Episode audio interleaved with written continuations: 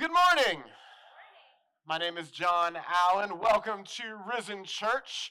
Um, as you uh, heard earlier, we've got a bunch of things happening um, in our church. We are officially on the other side of Labor Day, uh, Labor Day weekend, which means that it's a new season, right? It means that uh, even though it's still sort of like 100 degrees outside, uh, it may still feel like summertime, but the tourists are gone for the most part, right? So we've uh, pretty much reclaimed the beaches from the tourists. And so that's uh, also, not only can we, but we are going to reclaim the beaches from the tourists uh, this coming week. So next week, say next week, we have the opportunity to celebrate baptisms which is exciting. So, um, we are going to celebrate new life in Christ through the ordinance, say ordinance, of baptism. Now, that's one of those big theological terms, right?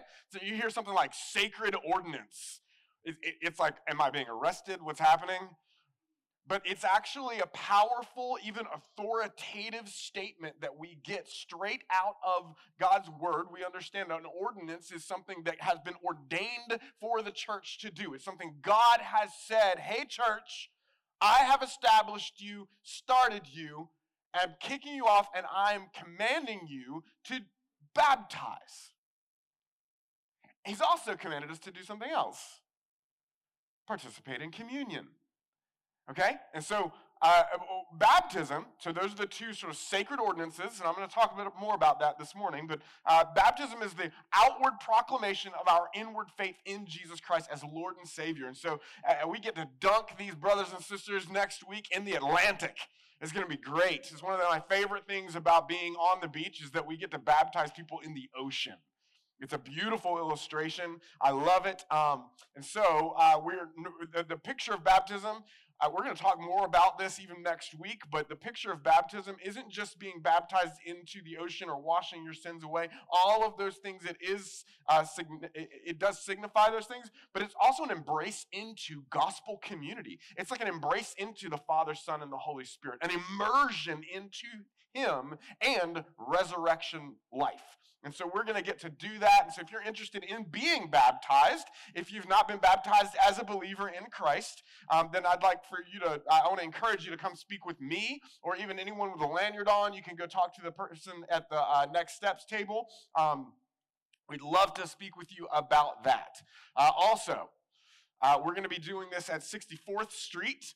Uh, on the ocean front at 3 p.m. next week. Uh, and so parking can be a bit uh, it, it, can be a bit of a struggle down there. So uh, go ahead and put that on your calendars uh, for September 17th. Mark it on your calendars and prepare to claim your parking spots at the ocean front so we can embrace one another and celebrate what God uh, is doing in people's lives. Um, so now, also, many of you know that through the summer, and maybe if it's your first time this morning, welcome. But this past summer, we have been walking through the Sermon on the Mount. We walked verse by verse through all 103 verses of the Sermon on the Mount. And uh, I know that it was extremely challenging and encouraging to me. And I, I think it was for you as well.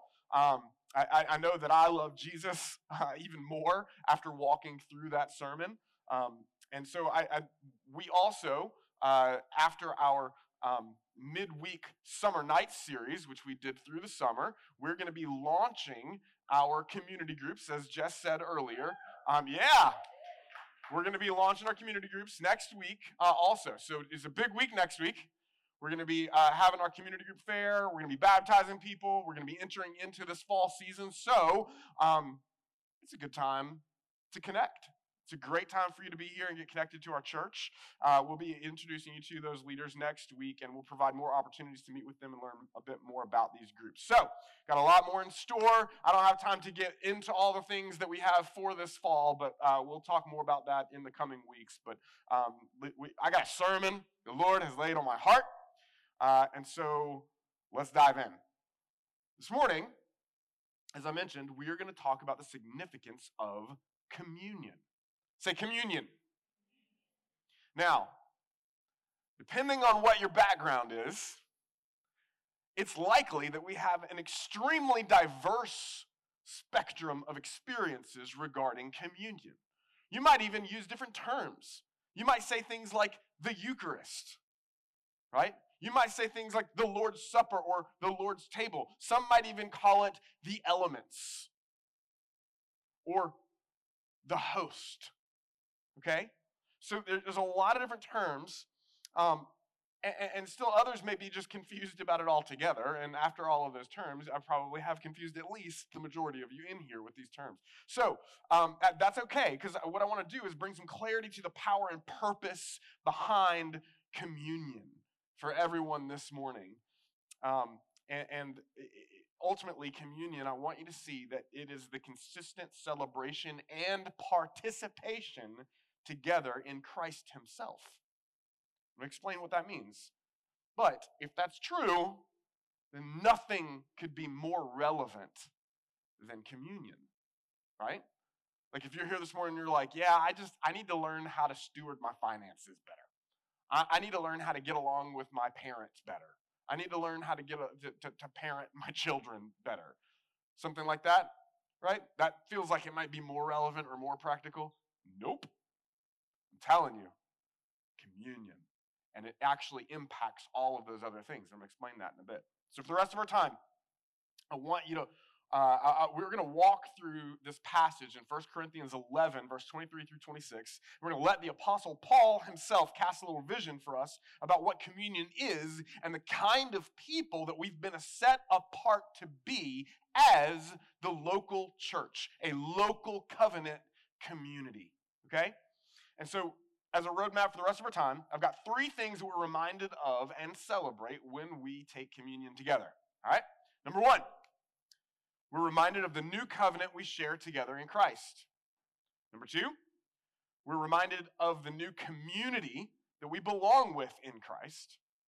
And then number three, we're reminded of the new commission we've been given by Christ. So we've got new covenant, new community, and new commission. So that's our framework, that's our scaffolding. Let's go. So here's what I want you to get this morning. If you get nothing else, this is what I want you to get communion with God and his people is primary in fulfilling his commission. Okay? So communion with God and his people is primary in fulfilling his commission. So, again, 1 Corinthians 11, 23 through 26, we're going to be in that passage, but first I want to set this up with a little context. So, 1 Corinthians is a letter that the Apostle Paul wrote to this church in Corinth, the ancient church of Corinth. Um, and so, just before this section that we've just read, um, it, it's clear that Paul is actually rebuking these guys for flippant, uh, for flippantly treating communion um, in a way that's sort of unworthy, is what he kind of language that he tends to use, an unworthy manner. And so, what we see is apparently they were having uh, essentially just a party to satisfy their bellies more than a sacred event that satisfies their souls. He had already explained to them what communion was. He had been there and he talked to them about it, but then at, he hears about how they're celebrating communion, and he's just kind of like, You guys are missing the point. Like they lost sight of the sacred meaning and purpose of communion. They lost sight of the why behind the what. And that tends to be a theme with religious people, right? Right? Think about it. You lose sight of the why behind the what. People just go through these empty rituals. They don't even know what it is. It's like, I don't even understand this language, but somehow it's going to just wash over me magically and do something to me, but I'm completely disconnected and I'm thinking about lunch right now. But just because I showed up, somehow this is going to do something. So we operate religiously, mechanically sometimes, and we kind of check out. And so, what I want to do this morning is I want to help us to check in with the why behind the what, especially in regards to what communion is this sacred ordinance. Again, a sacred ordinance, what it essentially means is that, it, yes, it's something that God has commanded the church itself to do. And it also means that uh, there's something more to what you're seeing, there's something deeper happening. Okay? Like we celebrate again two main ordinances, communion and baptism, and we hold both of them as sacred. Again, that means simply that they point to more than just eating or taking a bath. There's more going on. It signifies something deeper. And what it signifies is essentially who Jesus is and what he's done for you. It's a participation, an experiential immersion, or even a feasting on who he is and what he's done. But the Corinthians had lost sight of Christ, and Paul is here reminding them to keep Jesus and this gospel of grace front and center in this sacred celebration. So, 1 Corinthians 11, verse 20, so just before the section that we're going to really dive into, this is what Paul says to them. He says, When you come together, it's not the Lord's Supper that you eat. For in eating, each one goes ahead with his own meal. One goes hungry, another gets drunk. What? That's how I interpret him saying that. What? Do you not have houses to eat and drink in? Or do you despise the church of God and humiliate those who have nothing? What shall I say to you? Shall I commend you in this? No, I will not. Now, I want to be careful here because often when we read these passages, we can read them out of context. And if you read that out of context, you think Paul's kind of a jerk, right? And a lot of people will justify their own harsh temperaments by utilize uh, by taking especially the way he talks to the Corinthians because the Corinthians were well, a little bit crazy. Um, and they'll justify kind of being mean by taking things out of context. We need to understand here that he's not just chewing them out, okay? Like he kind of is. Like let's, let's be let's be real. He's he's not happy about this, but it's important to realize that he's just been commending them for so many great things. Okay? And so it, the way that he phrases this actually makes it clear that he wants to commend them even more because he wants to encourage them, because he loves them. But yet it's because he loves them that he has to address this issue. Like He wants to commend them, but he's like, Shall I commend you in this? I can't. Oh, I can't. I can't commend you here. It's a pretty bad situation. You're missing the point. And so you, you, you've lost the sight of Jesus in a sacred celebration. So he reminds them of what he's already taught them. And so he says this in verse 23 For I received from the Lord what I also delivered to you that the Lord Jesus, on the night when he was betrayed, took bread. And when he'd given thanks, he broke it and said, This is my body, which is for you. Do this in remembrance of me. And then, the same way, also he took the cup after supper, saying, this cup is the new covenant in my blood. Do this as often as you drink it in remembrance of me.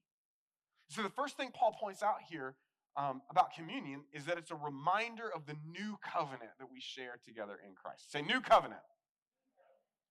Now, maybe it was different for ancient Corinth, but here in the 21st century, in America, we don't tend to think about life in terms of covenants and blood. Right? Like this is this sounds like if you didn't really have any idea, like if you're new to church or any of this stuff and you come and you just read this, you're gonna be like, what kind of cult is this? Right?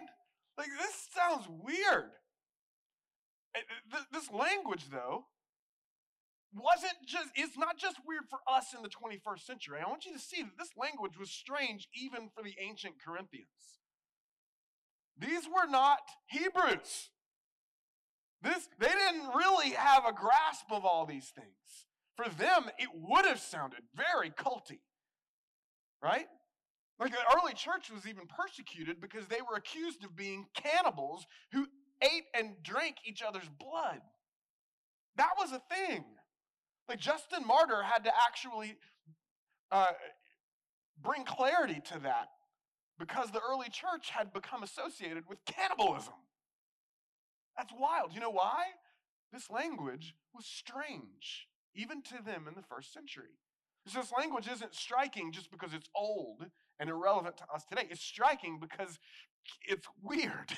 and it was then too.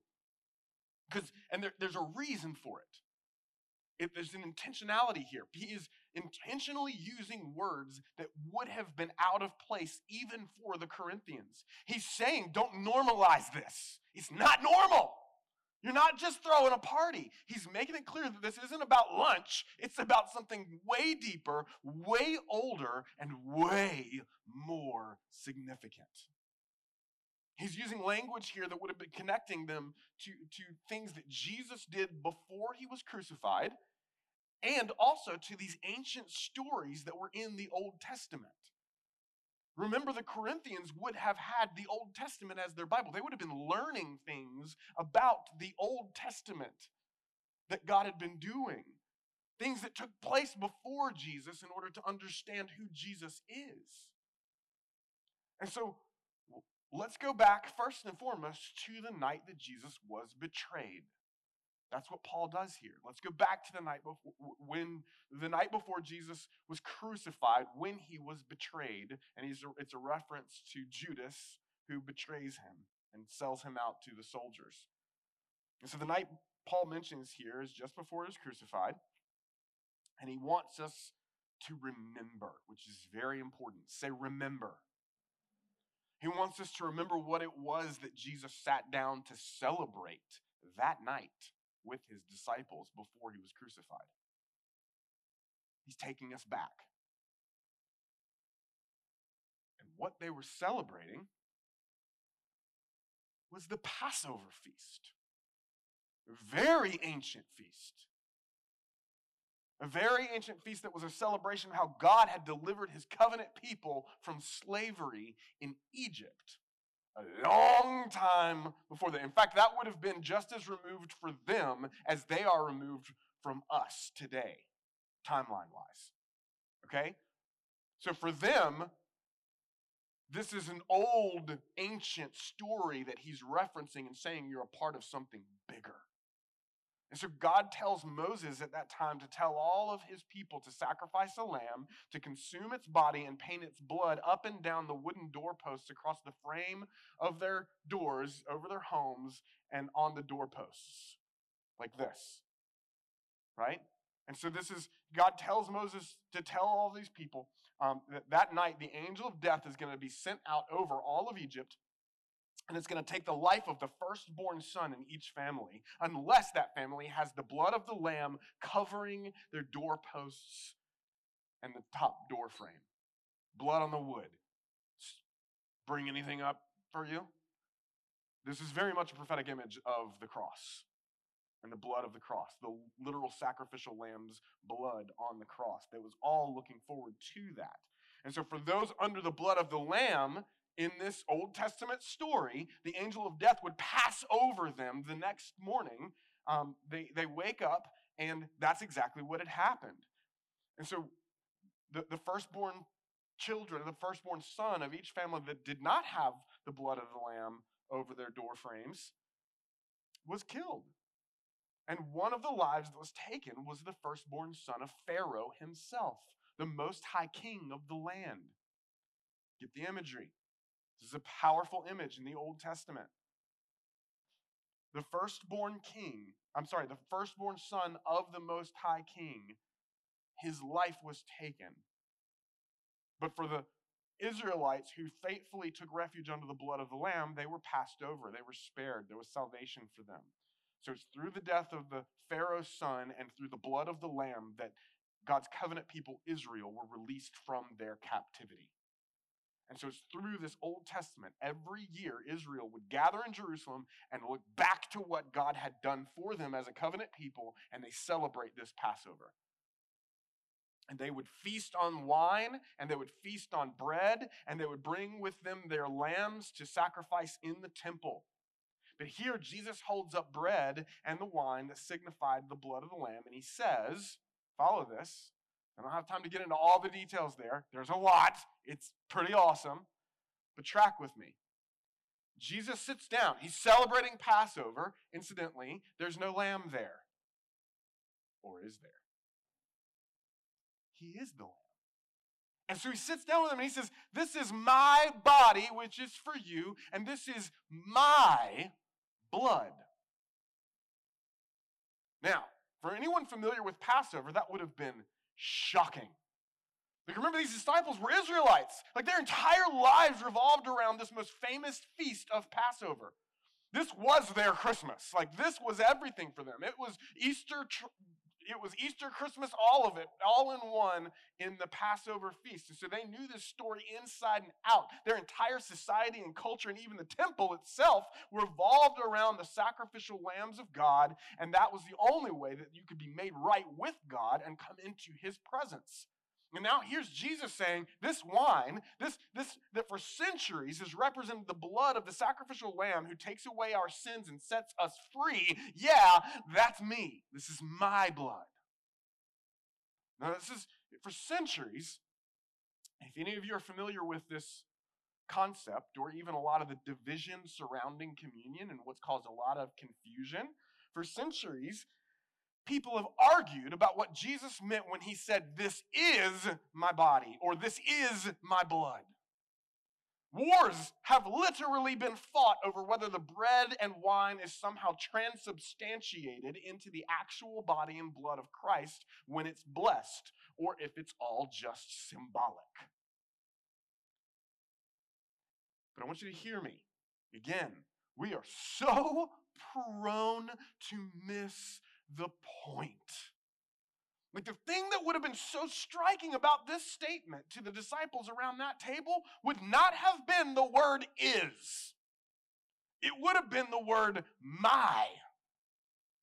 In other words, they wouldn't be wondering if the bread turned into something else. They would have been amazed that Jesus was saying, I am that sacrificial lamb who covers you and protects you from death.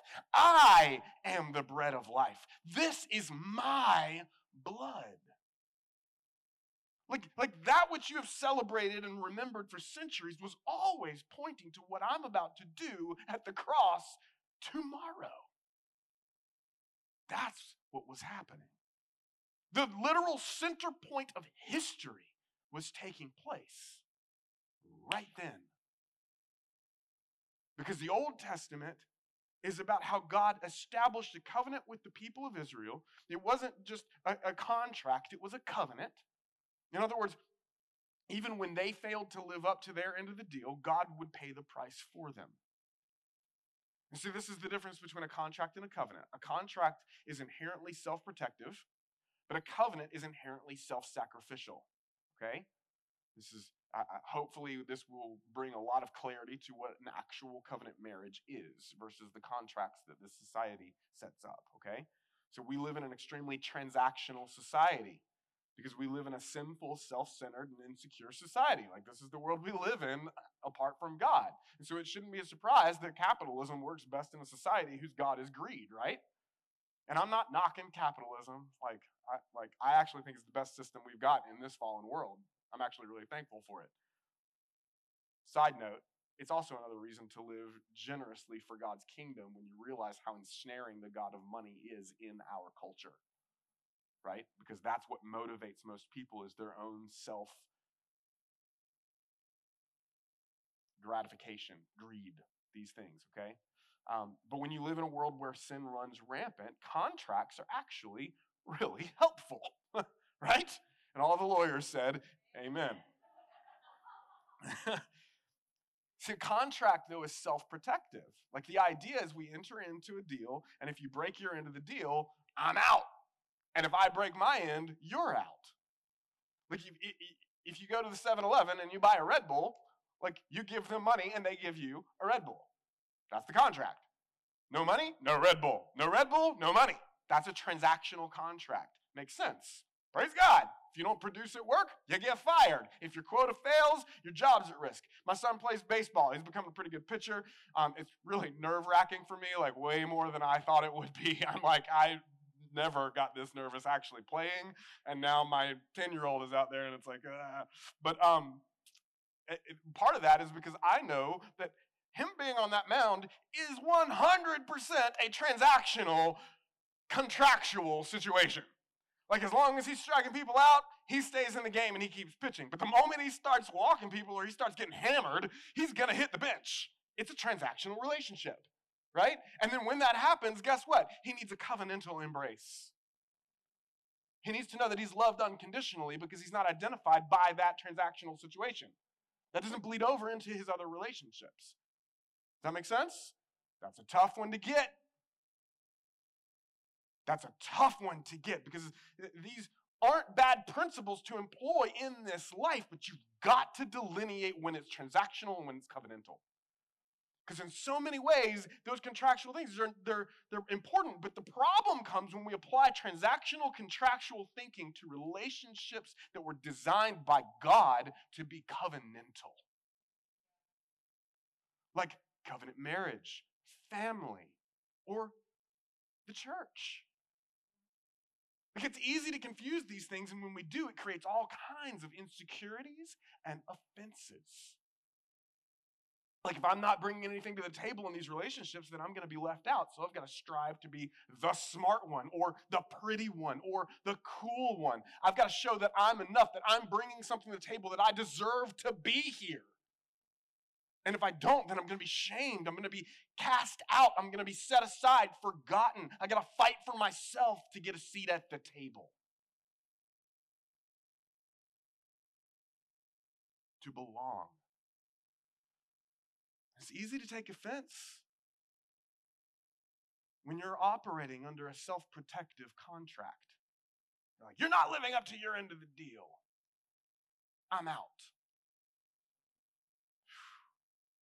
That's a plague on relationships that are covenantal. And all the married people said,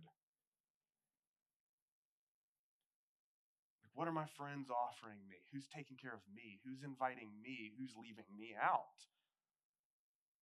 But listen to me. That's not how God approaches us, nor is it how He desires us to approach Him or even one another. A covenant isn't self protective, it's self sacrificial. Where a contract says, if you break your end, you pay, and if I break my end, I pay. A covenant says, if you break your end of the deal, I pay. And if I break my end of the deal, I also pay.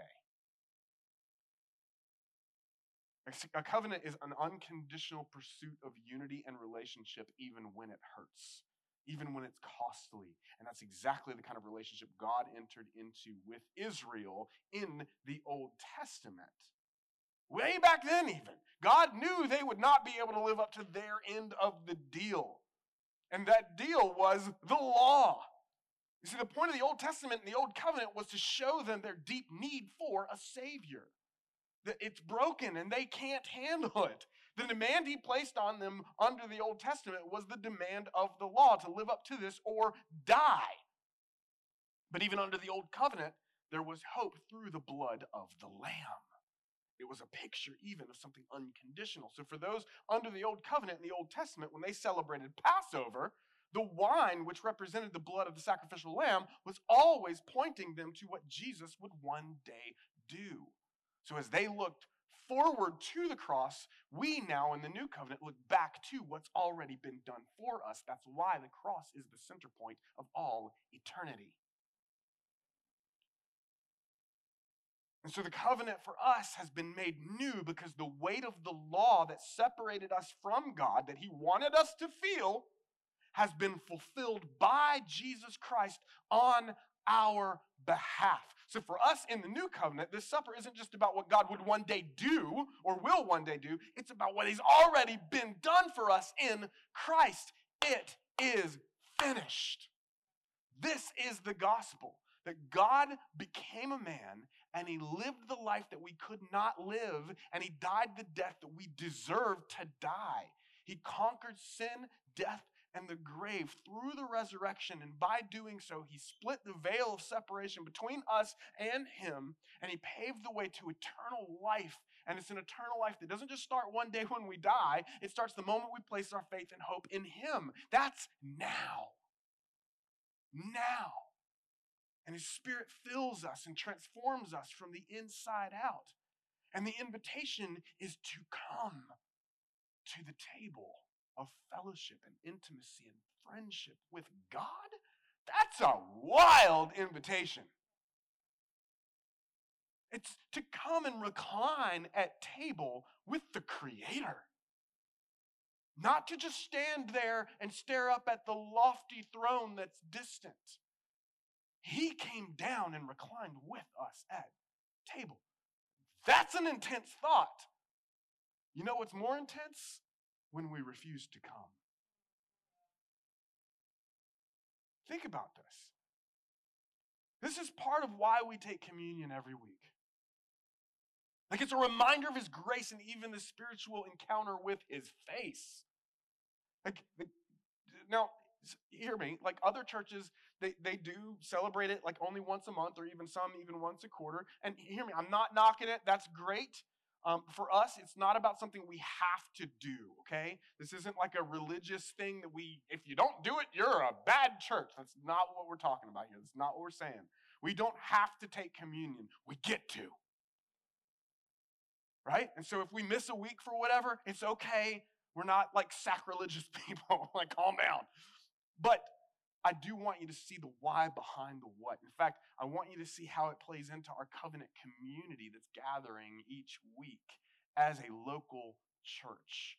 Which leads me to the second experiential reminder and celebration that we get through communion, and that is the new community that we share in Christ. And so many of you have grown up in sort of those more uh, liturgical or traditionally religious environments where the pastor or, or priests, you know, they're wearing robes and there's a bunch of like candles and incense going on. And it's kind of like, this is strange. I don't understand. A little culty, right? And it can become that. That's why the world actually perceives it that way. But the truth is, is that a lot of that stuff is highly intentional.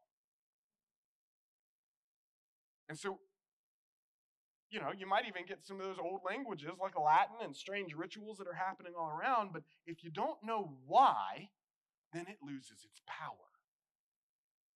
And so the truth is, often there's extremely deep intentionality behind it all, but again, it loses its power when, when the focus becomes on the ritual itself instead of the one it's all pointing to.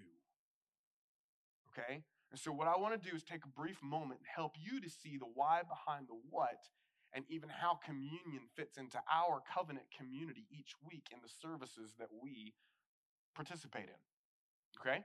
So, uh, like I've mentioned before, this, this might be an eye opener for some of you, and you're going to be like, wow, we are way more traditional than I thought we were. Like, just because I'm not rocking a robe doesn't mean we don't do things like this, okay? Um, so, uh, a lot of what we do is actually connected uh, with a lot of the things in the Bible, Old Testament stuff. I mean, I've mentioned before how God established the sacrificial system in the Old Testament under the Old Covenant with his covenant people, Israel, right? And so you may be surprised to find out how much of what we do on Sunday mornings is actually connected to how God revealed himself on a regular basis consistently to his people, even in the Old Testament. So God, follow me, God sets Israel apart as his own people, and he develops a community that revolved around the very indwelling presence of God himself in their midst through the tabernacle or the temple eventually that was built okay? So he gives them the law the 10 commandments and all these things and he and he tells them to place it in the ark of the covenant. You know that thing in indiana jones that that thing okay? Um but indiana jones not true. Ark of the covenant true okay? Got me? All right. Which that so then that gets placed they built this temple and they put the Ark of the Covenant that had the law of God in it, and they put it in the middle of this temple behind a massive 70 foot tall, three foot thick veil or curtain. And this room is called the Holy of Holies because in that room where the Ark of the Covenant was, it was the manifest presence of God. All right? Now, it's not a coincidence, P.S., that the manifest presence of God's Spirit is presented along with God's Word. That God reveals himself to us in spirit and in truth. You've got the law in the Ark of the Covenant, God's word is in there, and his presence is residing in this. They're not separated, they're together. You follow me? That'll preach all on its own. But what I want you to see here is that God's is spirit, okay? And he is omnipresence, which means he is everywhere. He's omnipresent. He's everywhere. But there are times where God's manifest presence is revealed in a palpable, tangible, and even intense manner. And it's here in the Holy of Holies in the Old Covenant that God was pleased to dwell in a manifest way, right in the center of the temple. So follow me now. So regular wor- worship would take place in the temple. God's people would even pil- take pilgrimages. They would travel consistently to the temple from all over. It was what set God's people in the Old Testament apart. They would go to this place, they would gather together, and they would travel up this mountain, up to Mount Zion upon which the temple sat.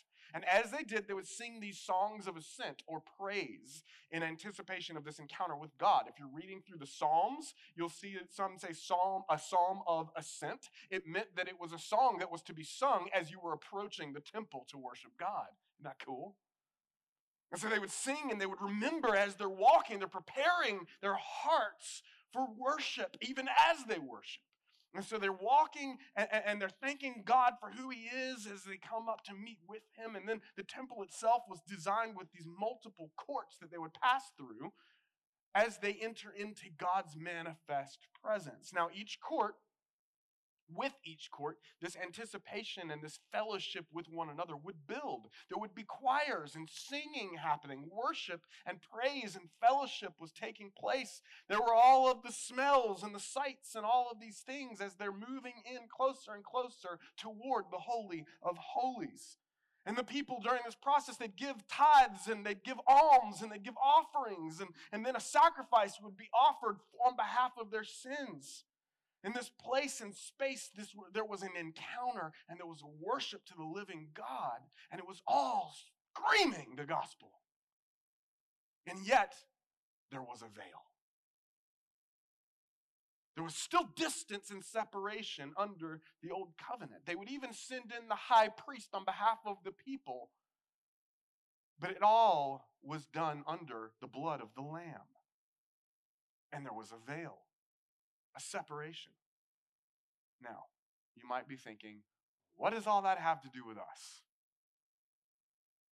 When Jesus took the penalty of sin and he declared it is finished on the cross, it's not insignificant that what we see there is that this 70 foot tall, three foot thick veil is separated, that separated humanity from the Holy of Holies gets torn in two from top to bottom.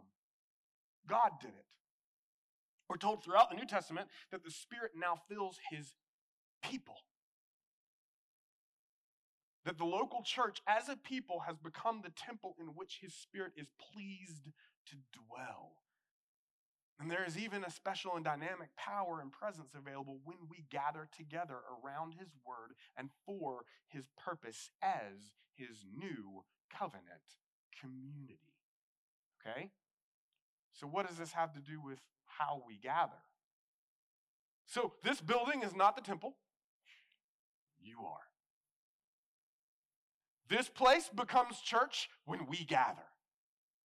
You go on the beach, church. If we're gathering together, church. We're baptizing people in the ocean, church.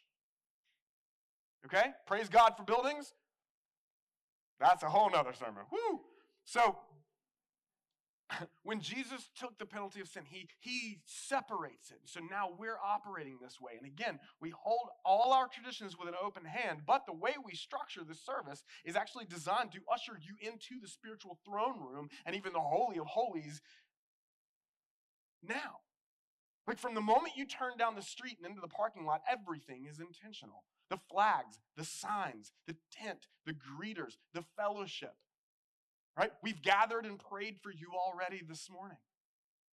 All of these things are really intentional. And as you as you enter in, we kick things off with a song of praise. And as we enter in together, you'll notice that the hosts, the welcome person, the songs, the reading of the word, it all becomes more and more intentional. It's like walking through the different courts, immersed in song and praise and fellowship and prayer. And then God's word is preached and the gospel is put on display. But wait a minute, this is not the climactic moment of our service. This is not the Holy of Holies as, as, as that's on display. You know what is? Communion. Everything I'm doing here is to set up that moment of encounter between you and Jesus and us and Jesus himself together as we do this in community under the new covenant.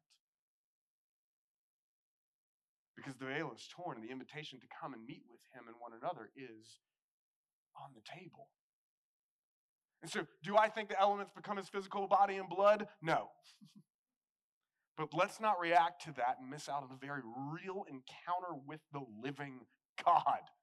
Like, this is an invitation to fellowship with the living God and his beloved family. Now, does that mean you can't fellowship with him on the beach by yourself? Of course not. That's some nonsense. Go do it. Pray with him. Walk with him. He lives in you. But there is a powerful dynamic that you cannot ignore when his church comes together, when his covenant people who are in relationship together come together and celebrate who he is and what he has done.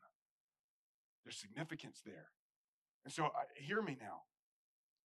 It's an invitation to fellowship with the living God and his beloved family. And I want you to feel it. I do. But it's not just about a feeling. Like we're standing on what's true.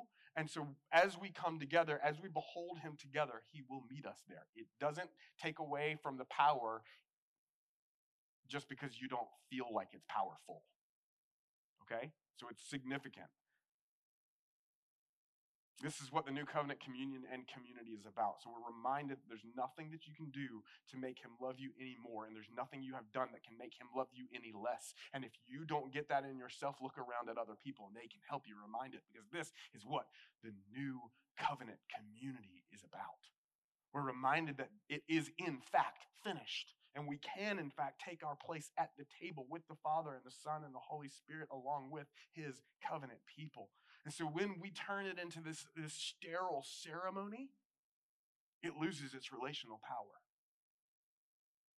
That's why every time we celebrate, I get up and say, this is not just a religious ritual, it is an experience of the gospel and the Spirit of God Himself. Guys, ultimately, this is an invitation into community with God intimate acceptance and approval. His Spirit is available in a dynamic and experiential way because of what Christ has done. And so when we come to this table, we're saying yes to His sacrifice and yes to His Spirit. We're saying yes to His grace and we're saying yes to His face. His lordship in our lives, this intimacy, it's an act of worship and praise, and it's even a place of encounter. And so, this is a table that's only for Christians. Because the only way that you can approach that throne is through the blood of Christ. That's it. It's exclusively for those who receive grace alone by faith alone in Christ alone. But that invitation is for everybody.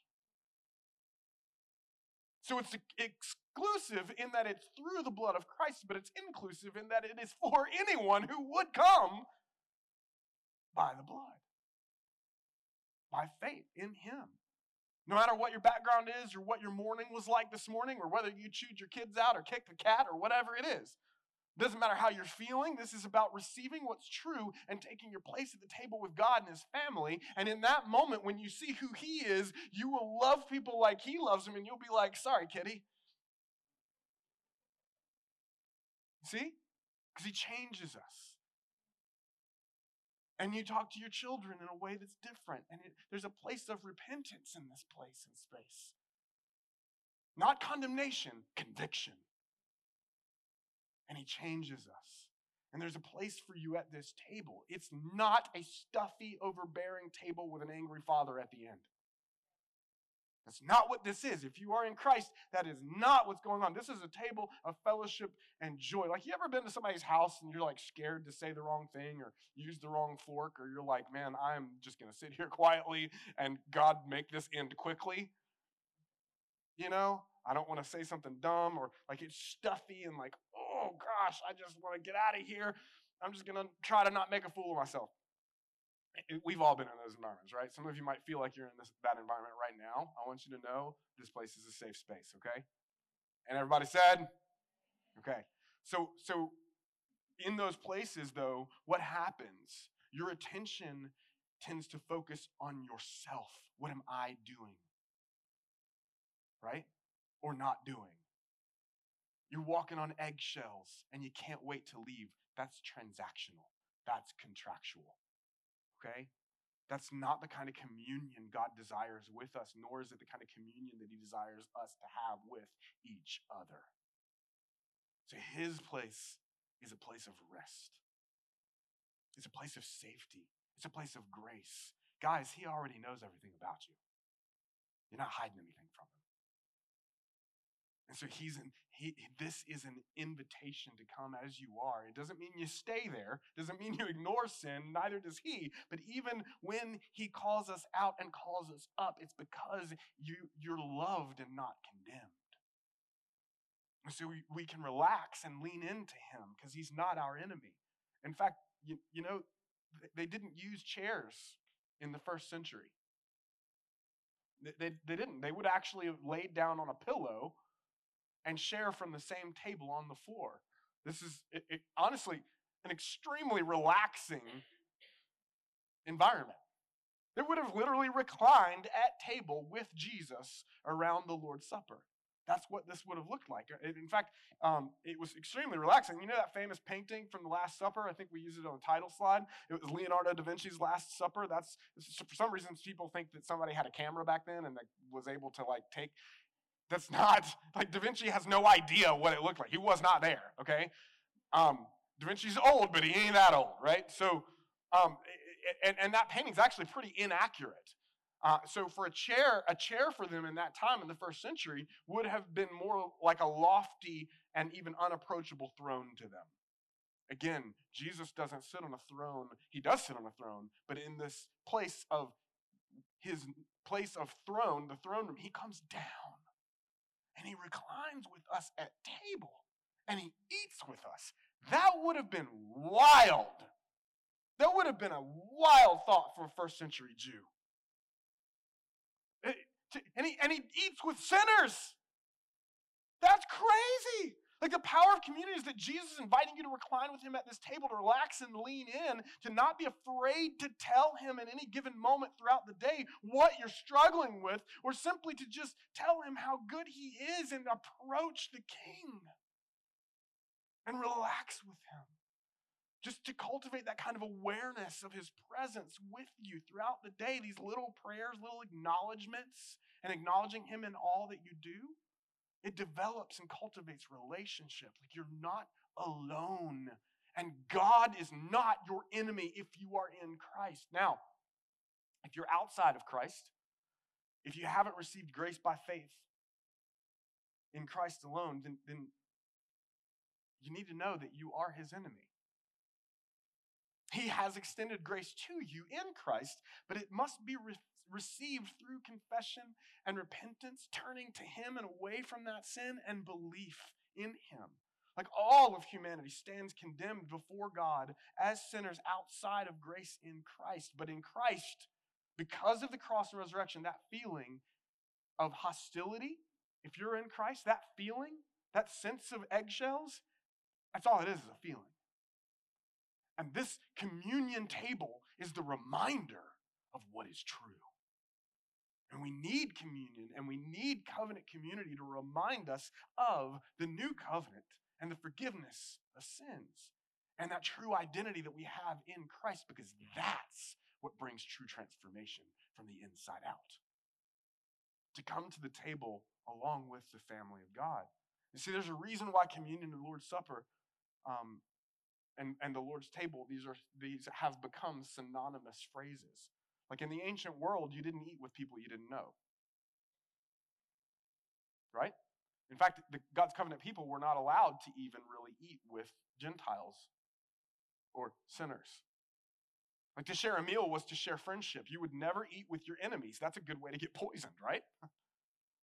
like there's vulnerability associated when you recline at table with others because you cast off all of those eggshells and barriers. It's actually an ancient act of friendship and unity, community, communion.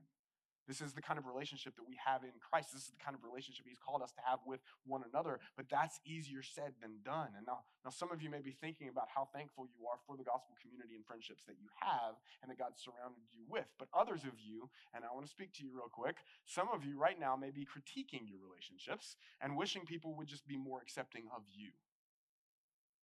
Like maybe you're thinking you have to walk on eggshells around her or him or this environment. But here's the thing about this new gospel community that Jesus provides and calls us into we're not just called to find community, we're called to build it. I'm going to say that one again. You're not just called to find community, you're called to build it. This is why I'm so excited about these community groups. Like, you're not looking for the community group that you're like, man, these are definitely my people. They're just like me. Right? Guys, if everybody's just like you, that's not necessarily the healthiest community in the world, okay? Remember, if you're looking for the perfect community to meet you where you are and be the perfect friend to you, then you're not going to be a really good friend to others because you're still focused on yourself. Okay? Seriously, I, I want to let you in on a little pastoral secret. I get one of those like 35,000 foot views. To make friends, it's important to be friendly. I know that sounds radical, but to make friends, it's important to be friendly. Right? Now, I'm not, I praise God for how friendly our church is. I love how friendly our church is and, and the community that God is building here and has built. But this is also a really difficult thing because oftentimes people are difficult. Sinners, well, they sin. and so grace is necessary. Because people can be rude, they can be hurtful. This is why this new community in Christ is different from every other kind of community. It's because your love for one another isn't dependent upon their love for you. Your smile isn't contingent upon their smile returning or you waiting for them to smile and reach out. Your embrace, your invitation, your consistent, and even persistent offer of hospitality and prayer and encouragement or compassion is not contingent upon anything other than the immeasurable riches of what's already been done for you in Christ and what you have in Him now. That's what sets us apart. Like He is the source, He is our strength, He is our joy, even if nobody else is around us. That's the calling. This is what sets gospel community apart. It's not that the church loves perfectly, it's that she's perfectly loved. And when she beholds and receives that love, it wells up and it spills over. And Jesus made it clear that this would be our greatest tool for accomplishing his great commission of making disciples who make disciples in this world. That's what sets us apart. John 13 and John 17. John is, uh, sorry, Jesus, John makes it clear that Jesus is clear that most of the, our most effective evangelism strategy is our unity and our love for each other.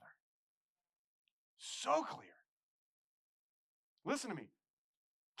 Listen, church, the greatest impact our church will have long term will not be because the worship music is amazing or because the preaching is on point or on time. It, it, it's not because the, the, the building is beautiful. All of that is just a means to the ultimate purpose, guys. All of it is all the ultimate catalyst of the kingdom is the way that we share life in Christ with each other and our city and beyond.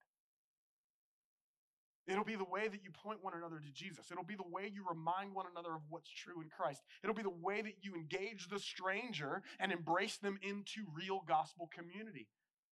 It'll be the way you proclaim and demonstrate grace when things don't go the way you expect in your marriage or your career or when people don't treat you the way you feel like you deserve.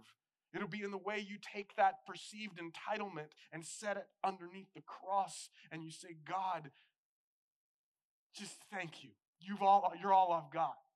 Because, man, that stuff will suck the joy of life right out of you, but not when you realize the immeasurable riches you have in Christ. Because that is the wellspring of all true security and true strength. Sometimes it's, it's the way that we suffer that actually provides the greatest witness to the world. It's not because you're so strong or so resilient, but it's because you've already tapped into the source of life, and circumstances don't determine what is good and true and joyful in your life. But again, it requires intentionality. It requires reading his word and praying and gathering with his people consistently and letting his spirit fortify you throughout the day, not just on Sunday. This is about abiding and abiding in and walking with Jesus. And when you fall short of that, recognizing it in humility that you don't have what it takes, but he does. And you can still rest and recline at table with him and his people.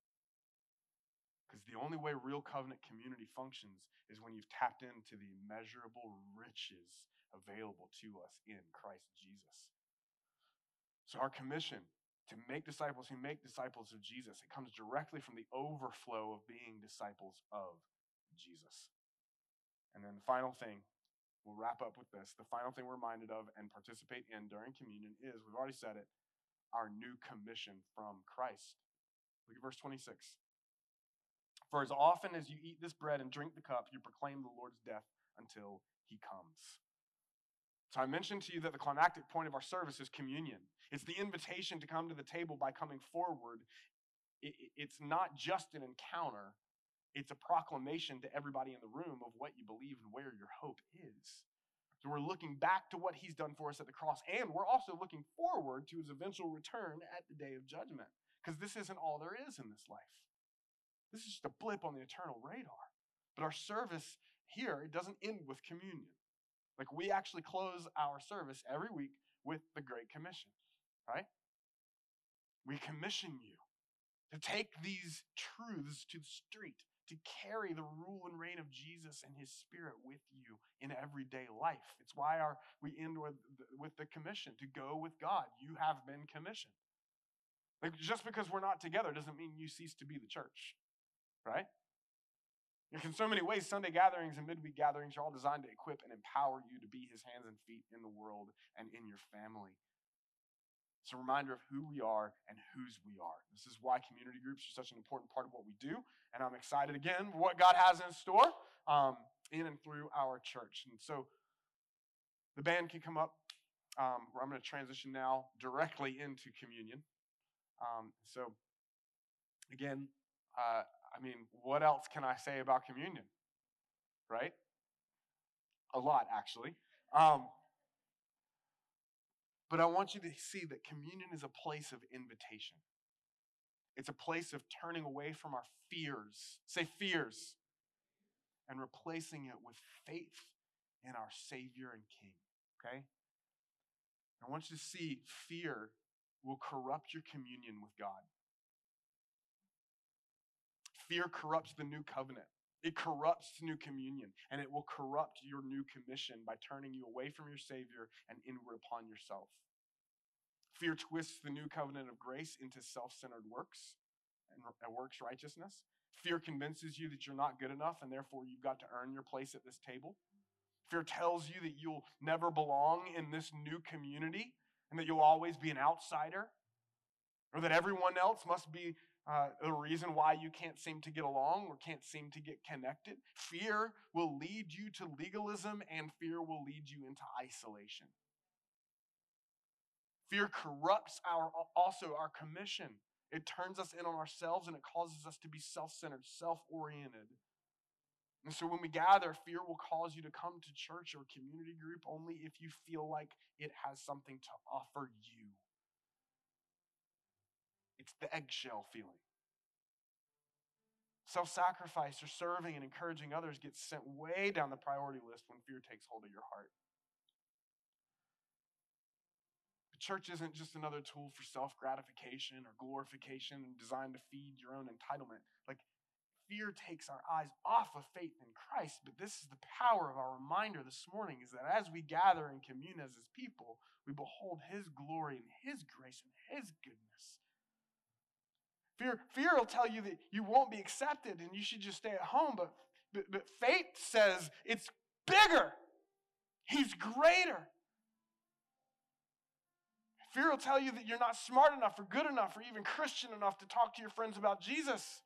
It'll corrupt that commission and make it all about just your everyday life of just pursuing your own comforts. Fear will tell you that you shouldn't get baptized because people will think you're a hypocrite. Fear will tell you that you, you shouldn't come talk to people or join a community group. It'll, it'll paralyze you. But you can break those chains right now through faith in Christ and just trusting Him. And the best way to break those chains of fear is to just take them to the Lord. Like to, to literally just to talk about these things to him instead of just trying to figure it out on your own and strive and make it better even right now whether in your own spirit or even out loud i just want to encourage you to, to ask him to break those specific chains of fear in your life what are they that are corrupting my that, that may be corrupting my reception of covenant community and commission like saying, God, I, I, know you want me to get baptized, but I'm afraid people will think I'm a hypocrite. God, I, I know you want me to join a community group, but I'm afraid people will judge me or I'll be rejected. Or maybe it's simply, God, all my attention is on myself and I'm trying to control the world around me instead of entrusting my life and the lives of everyone else around me to you. And so, God, I surrender control and I surrender fear to you this morning because you are a good king. And so on the night before Jesus was crucified, he sat down with his disciples. I should say, sit, sat down. He reclined. And he holds up wine. I'm sorry, he holds up bread and he says, This is my body broken for you. Take of it and eat, and do this in remembrance of me. And then he holds up wine and he says, This is my blood poured out for you. Take of it and eat. I'm sorry, take of it and drink, and do this in remembrance of me. It's a sign of the new covenant, the forgiveness of sins. By coming forward this morning, you're saying, God, I'm a Christian. I'm in. I trust in you with my whole life and my whole heart. Help me, Lord, in areas where I'm struggling. I believe. Help my unbelief. If that's you, I want to invite you to come forward. But if you're not ready to do that, then I would ask that you stay at your seat, that you continue to come, join with us, pray, meditate. We want to walk through this life with you.